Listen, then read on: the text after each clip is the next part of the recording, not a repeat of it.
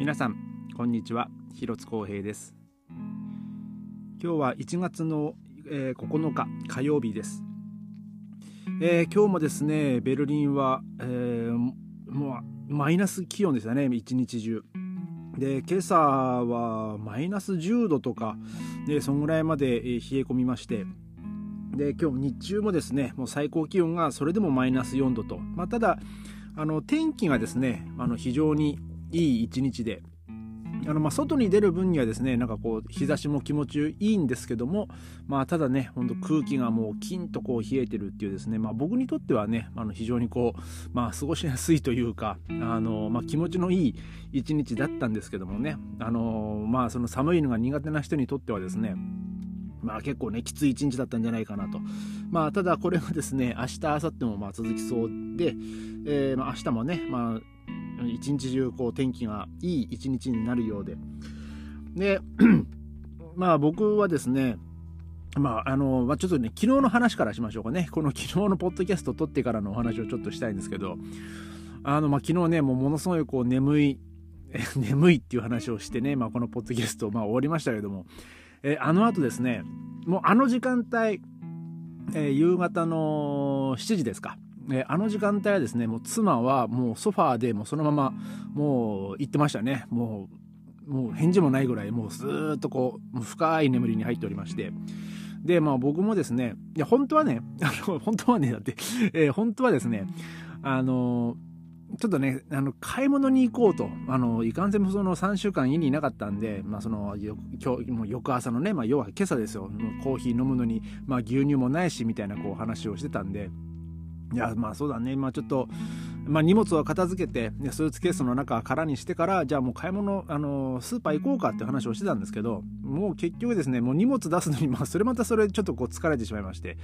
結局まあ妻はそのまま寝ちゃってでまあもう僕もねもうもう妻が寝るんだったらもういいやと思って、まあ、僕もそのまま、えー、夜のほんと7時半ぐらいですよ。もう、えー、寝室行ってもうベッドに入ったんですよね。で昨日はあのまあ3週間ぶりなんであの布団乾燥機をねちょっとかけといたんですよ、まあ、そのスーツケース片付ける前にね。であの その布団の中入ったらねやっぱそのやっぱあったかくてね気持ちいいわけですよ。でまあ僕もあっという間にあの何ていうんですかもう夢の中に入りまして。まあ本当にあの夢の中というかなどんな夢を見たのかも全然覚えてないんですけどもう一気にカツンとこう眠ってしまいまして。でちょっとね外が真っ暗な時間帯にですねパッとちょっと目が開いたんですよ。でちょっと僕ねその時怖くてね時計見れなかったんですよね。でいやまあいやもうこれはちょっとこのまま時計見ないでそのままもう一回目をつぶろうと。で、まあ、目をつぶってで、まあ、そっからまたちょっと寝たのかな。でそしたらちょっとねあのおトイレ行きたくなっちゃって。で、まあ、そこで、まあ、とりあえずじゃあ一回おトイレに行こうと。で、まあ、その時に、まあ、あの、時計を見たらですね、あの、3時でしたね。で、あの、まあ、7時から、まあ、3時まで まあ、もう8時間寝たんで、いやでも変に、変な時間に起きたなと思って、これでこのまま、あの、寝れなくなったら嫌だなと思ったんですけど、まあ、あの、幸いなことにですね、そこからまたさらに寝まして、えー、結局、えー、朝の8時までね、あの寝ましたね。えー、13時間寝てしまいました。もうびっくりするぐらい、もう本当東京からイスタンあ、えー、大阪からイスタンブールに飛ぶ飛行機より長い時間寝てましたからね。まあもう、まあプラマイゼロというか、まあむしろプラスなぐらいなんですけどね。まあでも、えー、今日はまあそのおかげで、あの一日、あのまあそんな、ね、眠くなることもなく、あの今日今日は、まあ、ちょっとその後ね朝起きてで、まあ、ちょっとあのまあ、妻とね、まあ、コーヒー飲んで、えーまあ、コーヒーはねあの以前買っといたあの豆乳があったんでねあの口開けてないやつが、まあ、その豆乳でね、まあ、コーヒーを飲んでそこからあの買い物に行ってっていう感じで。で、まあ、午後からまた妻はねその仕事がまあ今日から始まりましてで、まあ、僕はあの仕事は明日から始まるんですけど、えー、今日はまあ午後はね、まあ、午後とか夜はあのオケの練習に行ってまいりました。で、まあ、そのオケの練習行く前にあのいつもね朝練使ってる施設のねあの今年の、まあ、契約をしてきましてでちょっとねダメ元であのもしあのちょっと夜も使っていいですか？っていうふうに聞いたらね、まあその、大体その他のグループが、まあ夜の10時ぐらいには終わるんで、で、まあそこからまあ1時間ぐらい、だからまあ夜の10時から12時の間ぐらいでもし使えればちょっとね、あの、練習できるんだったら使いたいんですけどまあもちろん朝も使うんですけどと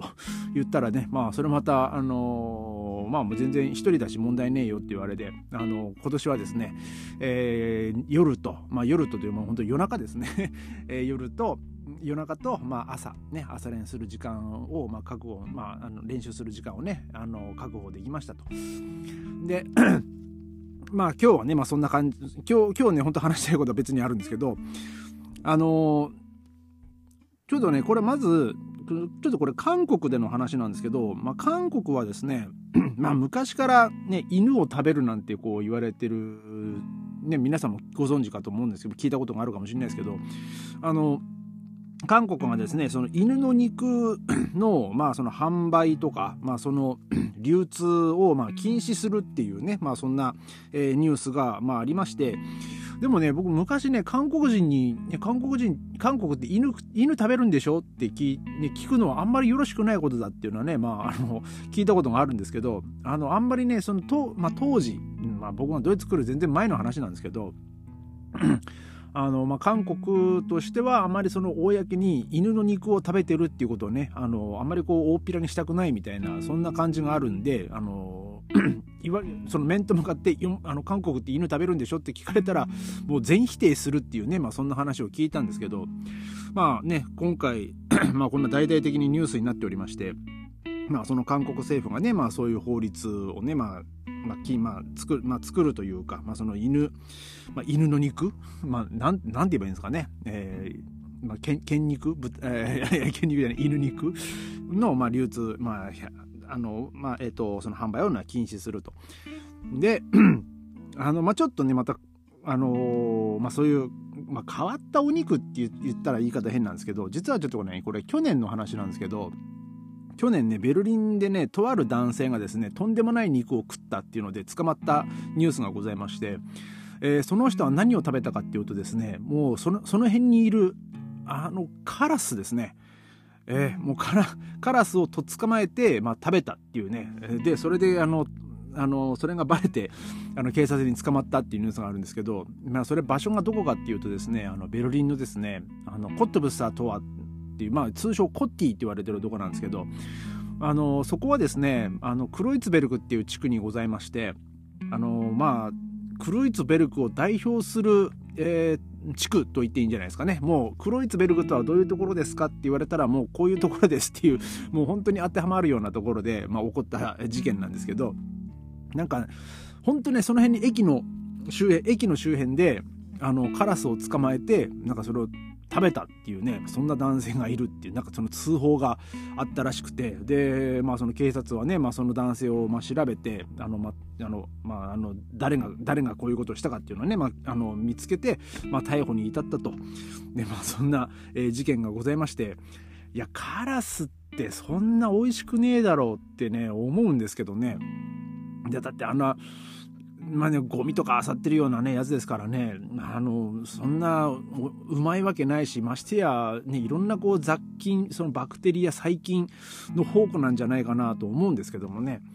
まあ、よう食ったなっていう感じで、まあ、その人がねその後どうなったのかそのそのねまあその後のニュースがないんでねちょっとまあ分かんないんですけども。でえーまあ、ちょっとね、あのー、まあ、食品関係あの今度はあの変な肉じゃなくてあのちょっと、えこれはねエナジードリンクですね、えー、この今日ねあのこれは ZDF ですね、えー、であのニュースが上がってたんですけどあの、まあ、お隣のポーランドで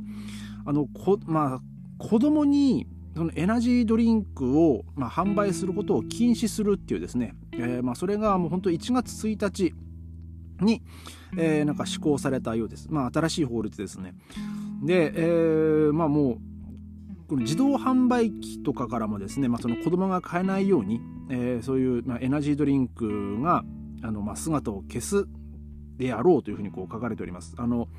学校とか教育機関の,、まあその自動販売機もそうですね、えー、だからその未成年者への販売がきあの禁止になるそうです。まあ、ポーランドのね未成年者っていうのがまあ何歳まあ多分まあ18歳ぐらいだと思うんですけど